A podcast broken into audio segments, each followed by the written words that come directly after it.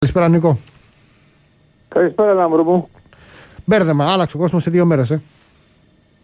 Ε, εντάξει, δεν θα το έλεγα έτσι, αλλά καταλαβαίνω που το πας. Ναι. Αυτός θα ήθελα να ενισχύσω και αυτά που είπες τώρα τα τελευταία. Ναι.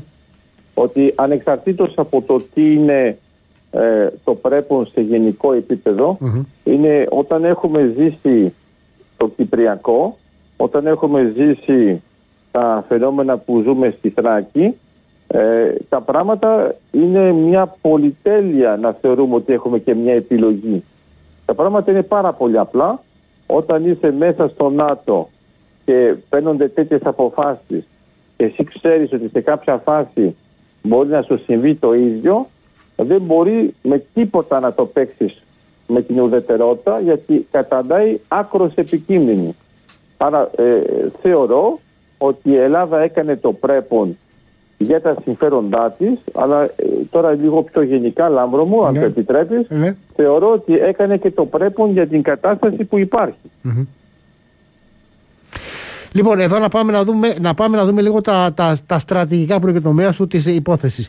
Εδώ έχει, έχει πέσει σε στρατηγική αστοχία ο Πούτιν ή συμβαίνει κάτι άλλο που δεν καταλαβαίνουμε; Όχι, έχει, έχεις δίκιο. Έχεις δίκιο και επει- ε, επειδή βιάστηκε, μην ξεχνάς γιατί το βλέπεις και ως δημοσιογράφος αλλά όχι μόνο, ε, βλέπεις ότι το Κρεμλίνο είχε βγάλει μια ανακοίνωση ότι είχε τελειώσει το θέμα σε Ναι. δύο μέρες και ότι θα γίνει και προσάθηση και μετά το μάζεψαν άρον-άρον. Ε, είδες ότι γεννήκευσαν το θέμα της Ουκρανίας και μίλησαν ανοιχτά εναντίον της Σουηδίας και της Φιλανδίας που και αυτό είναι μια αστοχία γιατί ακόμα και να το σκεφτόταν, ακόμα και να το ξέραμε εμείς και το είχαμε συζητήσει και μαζί ε, δεν ήταν αναπαραίτητο να το κάνει πριν τελειώσει αυτή η διαδικασία. Και το άλλο είναι ότι βλέπουμε ότι έγινε τώρα ένας πρώτος γύρος διαπραγμάτευσης ενώ κανονικά είχε παρουσιαστεί σαν ένα ουλτιματόμ του τύπου έχετε τώρα μερικές ώρες να αποφασίσετε να τα σταματήσετε όλα τώρα μας εξηγούν ότι ο δεύτερος γύρος θα γίνει σε μερικές μέρες που σημαίνει ότι το αστραπιαίο του Blitzkrieg δεν λειτουργήσε γιατί δεν εκτίμησαν σωστά ε, αν θες, την ηρωική αντίσταση των Ουκρανών που αντί να το βάλουν στα πόδια όπως σίγουρα το διαφήμιζε στη Ρωσία η προπαγάνδα ε, κάθισαν εκεί γιατί έχουν τα σπίτια τους και αν είδαμε ανθρώπους που έφυγαν ήταν πιο πολύ οι γυναίκες και τα παιδιά ενώ είδαμε ότι ε, οπλίστηκαν σχεδόν όλοι οι άνδρες έγινε μια ε, γενική επιστράτευση και είχαμε και εθελοντές σε βαθμό που δεν το περίμενε κανένας. Άρα ακόμα και αν το κοιτάζουμε σε αυτό το επίπεδο δεν μιλάω τώρα για τις ηρωικές πράξεις όπως είναι ο Πεζονάφ που ανατινάχθηκε με τη γέφυρα του ή οι 10 που αντιστάθηκαν στο νησί. Λέω γενικότερα ότι ε, ε, υποτίμησαν τη δυνατότητα αντίστασης της ε, Ουκρανίας και δεύτερο σημείο που αυτό μας αφορά ακόμα περισσότερο υποτίμησαν επίσης και την ανάδραση της Ευρωπαϊκής Ένωσης και του ΝΑΤΟ όσον αφορά τα εξοπλιστικά γιατί βρέθηκαν ε, οι Ρώσοι να βλέπουν ότι σιγά σιγά μία χώρα μετά την άλλη να φέρνει τη βοήθειά της σε επίπεδο οπλικό εκεί που περίμεναν ότι εμείς θα κάνουμε μπορεί και εβδομάδες μέχρι να κάνουμε μια πρώτη κίνηση. Και δεν μιλάω βέβαια και για τα οικονομικά μέτρα που έχουν αρχίσει να τούζουν και γι' αυτό βλέπουμε τους μεγιστάνες της Ρωσίας ήδη να λένε τον Πούτιν να σταματήσει τη διαδικασία. Πάντως εδώ φαίνεται ότι το, ένα- τα- το στρατηγικό λάθος που έκανε είναι ότι, ότι υπερεύει το σημείο πίεσης πέραν του οποίου ε, αυτό που το απέδιδε θα του γίναγε θα του γινούσε μπούμεραγκ. Δηλαδή, αν, Σωστά, αν σωστά. είχε, αν είχε ε, παραμείνει ας πούμε, στις περιοχές της ε, δύο, της Ανατολικής Ουκρανίας, ορθώς πίστευε ότι οι δυτικοί, οι Ευρωπαίοι, μετά τα πρώτα μέτρα κυρώσεις κλπ., θα γινόταν ό,τι και με την Κρυμαία, θα λέγανε στους Αμερικανούς ότι τι να κάνουμε, τώρα έγινε ό,τι έγινε, πάμε να βρούμε μια σχέση με την ε, Ρωσία. Το γεγονός ότι πήγα καταλάβει μια ολόκληρη χώρα προκάλεσε σοκ. Και το δεύτερο, το, αν- το, το ανεξήγητο, όταν απείλησε εν μέσω της επιχείρησης πριν καν την ολοκληρώσει την, την Φιλανδία και τη Σουηδία. Εκεί κατάλαβαν πλέον οι Ευρωπαίοι ότι πάει να βάλει όλη την Ήπειρο υπό στρατιωτικό καταναγκασμό. Αυτό ήταν τρομερό λάθος. Πώς το έκανε αυτό το πράγμα; Ε, τρομερό λάθος αλλά ήταν η αλήθεια. Ναι, είναι Γιατί, αλήθεια. ε, Τα Έχεις είχαμε, τα είχαμε Έχεις συζητήσει δίκιο. και μαζί ότι στην πραγματικότητα είχαμε ήδη υβριδικό πόλεμο εναντίον αυτών των χωρών Σωστά. και λέω απλώς ότι το το είπε ανοιχτά και θεωρούσε ότι ήταν δεδομένο ότι έχει κλείσει το θέμα της Ουκρανίας και νομίζω ότι εσύ ανήκεις στους σπάνιους δημοσιογράφους που δεν το έκλεισαν αμέσως το θέμα και αντιστάθηκε σε αυτή την ευκολία του τύπου όλοι έλεγαν και τι θα κάνει η Ελλάδα που το θέμα έχει κλείσει σε δύο μέρες; Ε, δεν πάει έτσι το πράγμα. Ε, πολύ απλά δεν έχουν και πολλές επιλογές. Ούτε οι Ουκρανοί, αλλά τώρα ούτε οι Ευρωπαίοι. Ναι. Είναι πάλι το ίδιο. Όταν είναι και εσύ ως Ρωσία και αρχίζεις να, να κουνάς το δάχτυλο για το πυρηνικό, ε, μετά μην ξαφνιάζεσαι που πετάγεται και η Αμερική και η Γαλλία και λένε και εμείς έχουμε πυρηνικό. Mm-hmm. Γιατί και αυτό είναι μια υπερβολή, αλλά νομίζω ότι απλώς θεωρούσε ότι θα του περάσει αυτό που θέλει σαν καπρίτσο και έκανε μια επιτάχυνση που ήταν ένα στρατηγικό λάθος. Γιατί έχεις απόλυτο δίκιο, αν είχε μείνει στο επίπεδο ας πούμε της αναγνώρισης των αυτονομιών και να είμαστε σε μια ετοιμότητα, αν συμβεί κάτι εμείς θα μπούμε, επειδή θα προστατέψουμε τους δικούς μας, δεν έκανε ούτε αυτό. Αλλά το θέμα είναι ότι άμα το κοιτάξουμε λίγο πιο σοβαρά, τώρα δεν μιλάω πια στον ε, δημοσιογράφο, αλλά μιλάω πιο πολύ στον στρατιωτικό αναλύτη, γιατί έχει και αυτόν τον τομέα στο, στη φαρέτρα σου. Ε, όταν έχει φέρει 150.000 άτομα στα σύνορα, υποτίθεται αρχικά για μια άσκηση, ενώ έχεις προετοιμάσει το έδαφος για περισσότερο, είναι μεγάλο το κοστολόγιο της εφοδιαστικής αλυσίδας και κάποια φάση πρέπει να αποφασίσει να τους πας όλους στα σπίτια τους ή να κάνεις μια κίνηση. Αυτό επίσης που βλέπουμε είναι ότι είναι πολύ δύσκολο οικονομικά για τη Ρωσία να αντέξει μια επίθεση που να ξεπεράσει τις 10 ημέρες σε αυτή την εμβέλεια, σε αυτό το βάθος και με αυτή την βία. Ε, διότι οι Ρώσοι δεν πήγαν με αυτόν τον τρόπο. Και βλέπεις τώρα ότι έχουμε και ανακατάληψη από μερικές περιοχές. Βλέπουμε Ρώσους να φεύγουν με τα πόδια. Βλέπουμε Ρώσους να εκλυπαρούν και να πάρουν βενζίνη και να δίνουν ακόμα και φαγητό ή να κάνουν το αντάλλαγμα και όλα αυτά είναι απίστευτα πράγματα σε σχέση με το τι ακούγαμε στην αρχή. Άρα στην αρχή το είχαμε ότι είναι τελειωμένο, έχουν έρθει οι περισσότερες ε, ειδικές δυνάμεις στα Σπέτσνατ για να κάνουν ό,τι πρέπει και δολιοφορές και μετά ακούμε, ξέρω εγώ, τον Δήμαρχο στο Κίεβο που αντιστέκεται μια χαρά ο άνθρωπος, ακούμε και πράγματα εναντίον αρχικά του Πρόεδρου και εγώ βλέπω ότι ο Πρόεδρος έχει αναβαθμίσει την εικόνα του μιλάω για τον Ζελίσκι σε ναι. σχέση με την, όχι μόνο την Ουκρανία, στην αρχή ποιος τον ήξερε. Ναι, εντάξει. Ναι. Άρα ήταν ένας νέος ηθοποιός τηλεόρασης και τώρα βλέπουμε ότι έχει γίνει ε, ένας ήρωας για την Ουκρανία. Ο, τον μετασχηματίσε ποιος, αυτή η εισβολή. Άρα λέω στο, επίσης ε, ακούμε και μερικές αειδίε. Έχει πλάκα να σκεφτούμε ότι λέμε ότι ας πούμε ο Ζελίνσκι είναι ναζιστής ενώ είναι εβραϊκής καταγωγής. Ε, αυτό τώρα πόσο άσχετος πρέπει να είσαι και να το πεις και μετά να μην γελιοποιηθείς όταν ο άλλος το μαθαίνει. Άρα λέω ότι πήγαν πολύ γρήγορα τα πράγματα. Εγώ χάρηκα που σταματήσαμε και μέσα διάδοσης προπαγάνδας και το γεγονός ότι η Ευρωπαϊκή Ένωση αποφάσισε να ε, απαγορεύσει τον εναέριο χώρο από τις 27 χώρες Λάμπρο μου, πότε έχει γίνει προηγούμενο; Ποτέ, γιατί έχει εγκαταλείψει ποτέ η Ελβετία την ουδετερότητά της. Είναι τρομερό και η Ελβετία εγκαταλείψει την ουδετερότητα. Αυτό είναι αδιανόητο έτσι. Ε, ναι, μα όχι μόνο η Ελβετία και η Γερμανία που έκανε και... μια άμεση αναφορά, το θέμα και η Σουηδία, Σουηδία. και η Φινλανδία και να βγαίνει και ο Φινλανδός και να πει Μα εμείς δεν είμαστε οι ουδέτεροι. Είμαστε ΝΑΤΟ. Άρα θέλω να πω ότι έχεις τόσο πολύ προκαλέσει τους άλλους που ακόμα και οι πιο ουδέτερες χώρες σε σχέση ας πούμε με εμάς τις ε, νατοικέ και τις ευρωπαϊκές ε, σε κάποια φάση έχουν αγανακτήσει. Γιατί εδώ έχεις ανοίξει τόσα πολλά μέτωπα που όλος σου λέει, Μα δεν είναι πια το πρόβλημα της Ουκρανίας. Εμείς θα είμαστε η επόμενη χώρα που θα έχει τα ίδια. Τότε γιατί ο Σουηδός και ο Φιλανδός να μην τη βοηθήσουν έμπρακτα; Γιατί βέβαια μην ξεχνάμε και τις βαλτικές χώρες. Μην ξεχνάμε και τη Μολδαβία. Γιατί είναι πάλι το ίδιο θέμα. Όταν έχουμε να κάνουμε με χώρες που δεν είναι στην Ευρωπαϊκή Ένωση και δεν είναι στο ΝΑΤΟ, πώς να σκεφτούν αυτά τα πράγματα; Όταν λοιπόν μπαίνει και η Ελβετία, που είναι δηλαδή άκρο αδιανόητα, μα το σκεφτούμε, και τα ξέρεις πολύ καλά, και να πει ότι έκαναν τεράστιες υπερβάσεις στην, επιμένω πάνω σε αυτό, διακομματικές, γιατί πρέπει να δούμε ότι η αλλαγή που έγινε στην Ελβετία στη Γερμανία, mm. στη Σουηδία και στη Φιλανδία, δεν είναι απλώς μια κυβέρνηση που την έκανε. Γιατί όταν ας πούμε η Σουηδία δεν έχει κάνει τίποτα σε οπλικά συστήματα από το 1939 και το κάνει το 2022, ε, δεν είναι μια αλλαγή που έχει θέσει μόνο με την κυβέρνηση, είναι μια αλλαγή νοοτροπίας και γι' αυτό βλέπουμε ότι πρώτον μιλάμε τώρα πιο πολύ άνετα για την ένταξή τους στο ΝΑΤΟ και για τις δύο χώρες και μιλάμε επίσης από την πλευρά ποιος.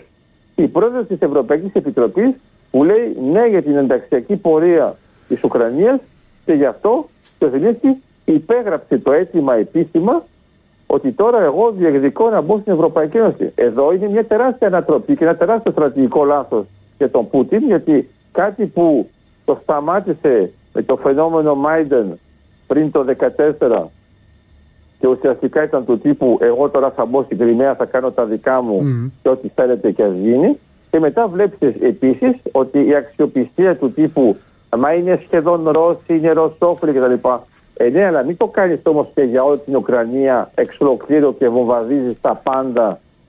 Ποιος μετά να σε πιστέψει, ακόμα και αυτός που ήταν ο παδός σου, κάποια φάση λέει εδώ ξεπέρασε τα όρια. Και πολύ σωστά το είπες ότι επειδή ξεπέρασε τα όρια, ενεργοποιήθηκαν όλοι εναντίον του γιατί σου λέει εδώ το παράκανε. Δεν είναι πια ένα διπλωματικό θέμα. Και εδώ φαίνεται ότι συνειδητοποίησαν κάτι το οποίο κακώς το συνειδητοποίησαν τώρα. Διότι για να λέμε τα πράγματα με το όνομά τους και θα πούμε περισσότερα στην εκπομπή της ε, Τετάρτης. Ε, εδώ υπάρχει ένας σχεδιασμός ο οποίος δεν είναι πρόχειρος, δεν είναι τωρινός ενώ μια προσπάθεια αποκατάστασης της ρωσικής επιρροής σε εύρος γεωγραφικό και γεωπολιτικό πριν από την κατάρρευση της Σοβιετικής Ένωσης και για τον ακριβό λόγο στα όρια της τσαρικής επιρροής και μου έκανε εντύπωση το εξής ότι ο, ο Πούτιν το είπε, κακώς δεν τον άκουσαν και στο διάγγελμα το είπε περιέγραψε ακριβώς τι θα κάνει, έδωσε και τον οδικό χάρτη, είπε και ποια είναι τα σχέδιά του. Και πριν από αυτό, όταν είπε ο Μακρόν ότι στην συζήτηση, συνάντηση που είχαν, μου έκανε ο Πούτιν πέντε ώρες μαθήματα ιστορικού αναθεωρητισμού, ο Πούτιν του έλεγε τι θα κάνει. Δεν του μιλάει για να μιλάει. Δεν καθένα μιλάει πέντε ώρες στον Γάλλο πρόεδρο απλά για να του κάνει μαθήματα ιστορίας. Του εξηγούσε ποιο είναι το σκεπτικό του. Μπορεί ο Μακρόν να μην το κατάλαβε.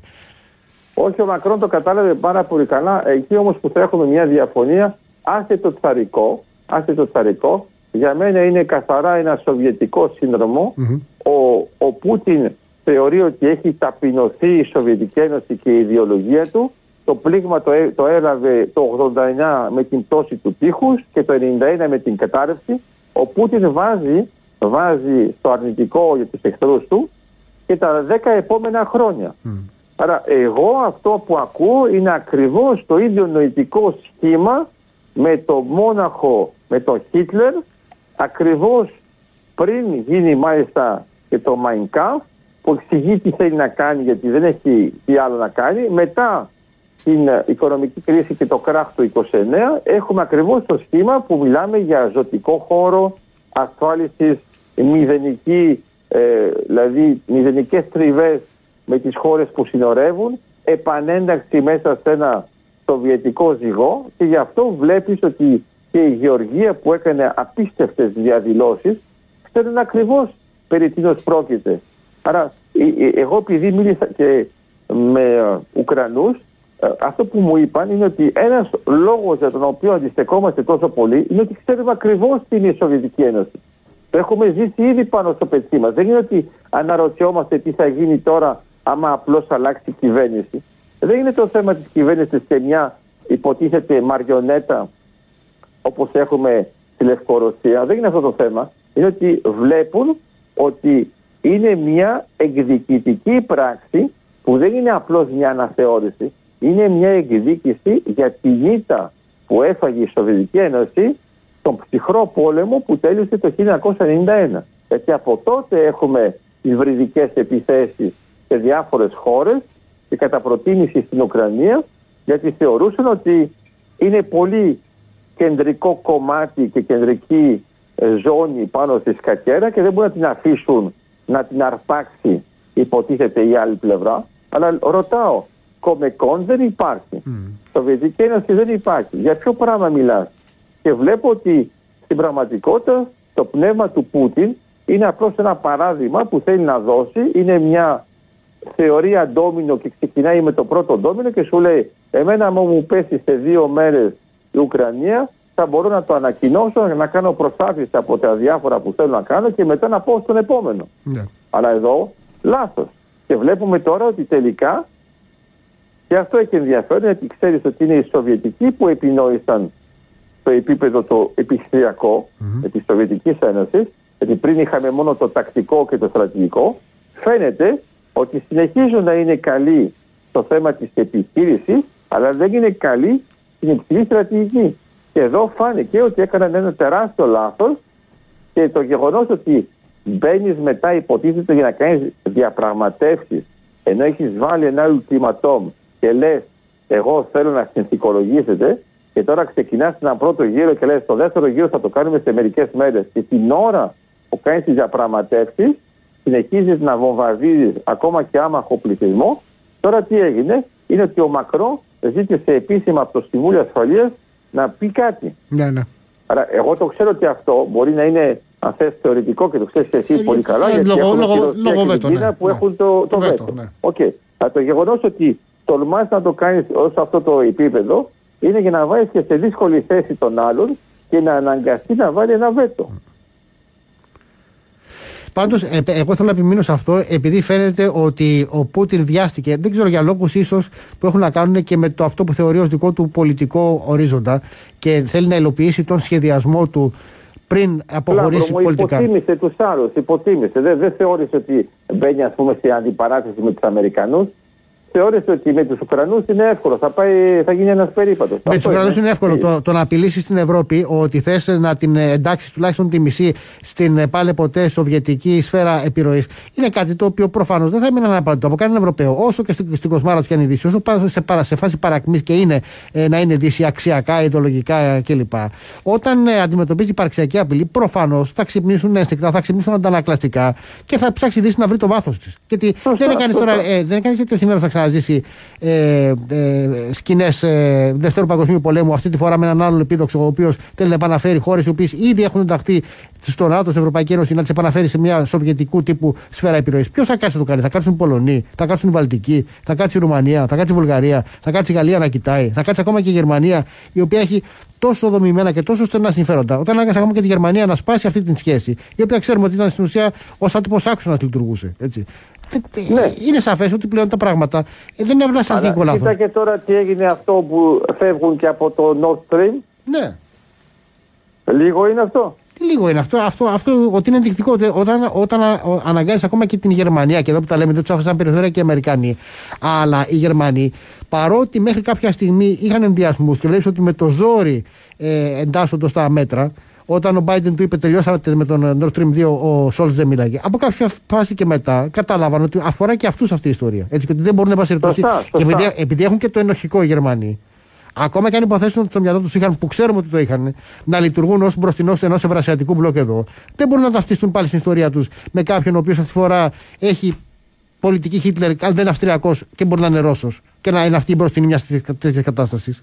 Συμφωνούμε απολύτως. Άρα εδώ ξεπέρασε τα όρια και απλώς ενεργοποίησε και του, τους πιο αδρανείς που τώρα σου λένε τώρα κινδυνεύουμε και εμείς. Άρα δεν είναι πια μόνο ένα παράδειγμα στα, στην πόρτα της Ευρώπης είναι ότι αυτός πρέπει να μας επιτεθεί κανονικά. Αλλά εδώ που κάνει λάθος είναι ότι το ΝΑΤΟ είναι πολύ πιο ισχυρό από τη Ρωσία. Άρα μπορεί η Ρωσία να το παίζει ταΐς για μερικές χώρες όταν είναι απομονωμένες όταν πας και εκδηλώνεσαι τόσο ε, αν θες, ανατρεπτικά, αναθεωρητικά και βία και φοβερίζεις τους πάντες, είναι πάνω κάτω σαν να λες ας το ενεργοποιήσετε. Μα άμα το ενεργοποιήσουν θα μαζευτούν πάρα πολύ. Γιατί και οι Ρώσοι που μπήκαν μέσα, και αυτό πάλι με ενοχλεί γιατί ξέρουμε ότι είναι πολλοί Ρώσοι που δεν συμφωνούν το άκουσες και με τον Γκάρι Κασπάρο. Mm. Ε, πολλοί Ρώσοι δεν συμφωνούν για αυτό που γίνεται, αναγκάζονται να πάνε μέσα και να, να κινηθούν με κινητά κρεματόρια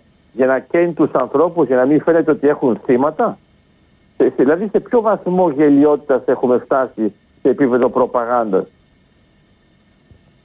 Απειλεί, απειλεί τώρα χρήσης πυρηνικού και μάλιστα ως πρώτου πλήγματος σε έναν πόλεμο ο οποίος δεν έχει εξελιχθεί καν ακόμα σε συμβατικό. Είμαστε σε μια ψυχρή εκδοχή, σε μια εκδοχή του ψυχρού πολέμου με θερμά επεισόδια και απειλήσει ήδη με πυρηνικά. Τι περιμένεις να κάνουν οι άλλοι; Ε, Αυτό είναι. Δηλαδή εδώ μιλάμε για, για πόκερ που είναι πολύ χαμηλού επίπεδου γιατί λες ξαφνικά έχω τόσο χαρτί. Μα είναι πάρα πολύ απλό. Ή όλα θα τα μαζέψει και δεν θα μπορέσεις να, να προλάβεις να, να κερδίσεις κάτι ή θα σου πει εγώ έχω πιο ισχυρό και μπορείς να πλέσει τι θες. Άρα όταν απαντάει κατευθείαν ο Biden και λέει ότι παράγει φόβο εντάξει, και είναι απλώς τεχνητό ουσιαστικά την επόμενη μέρα το σταματήσαμε όλοι και δεν το συζητήσαμε σοβαρά.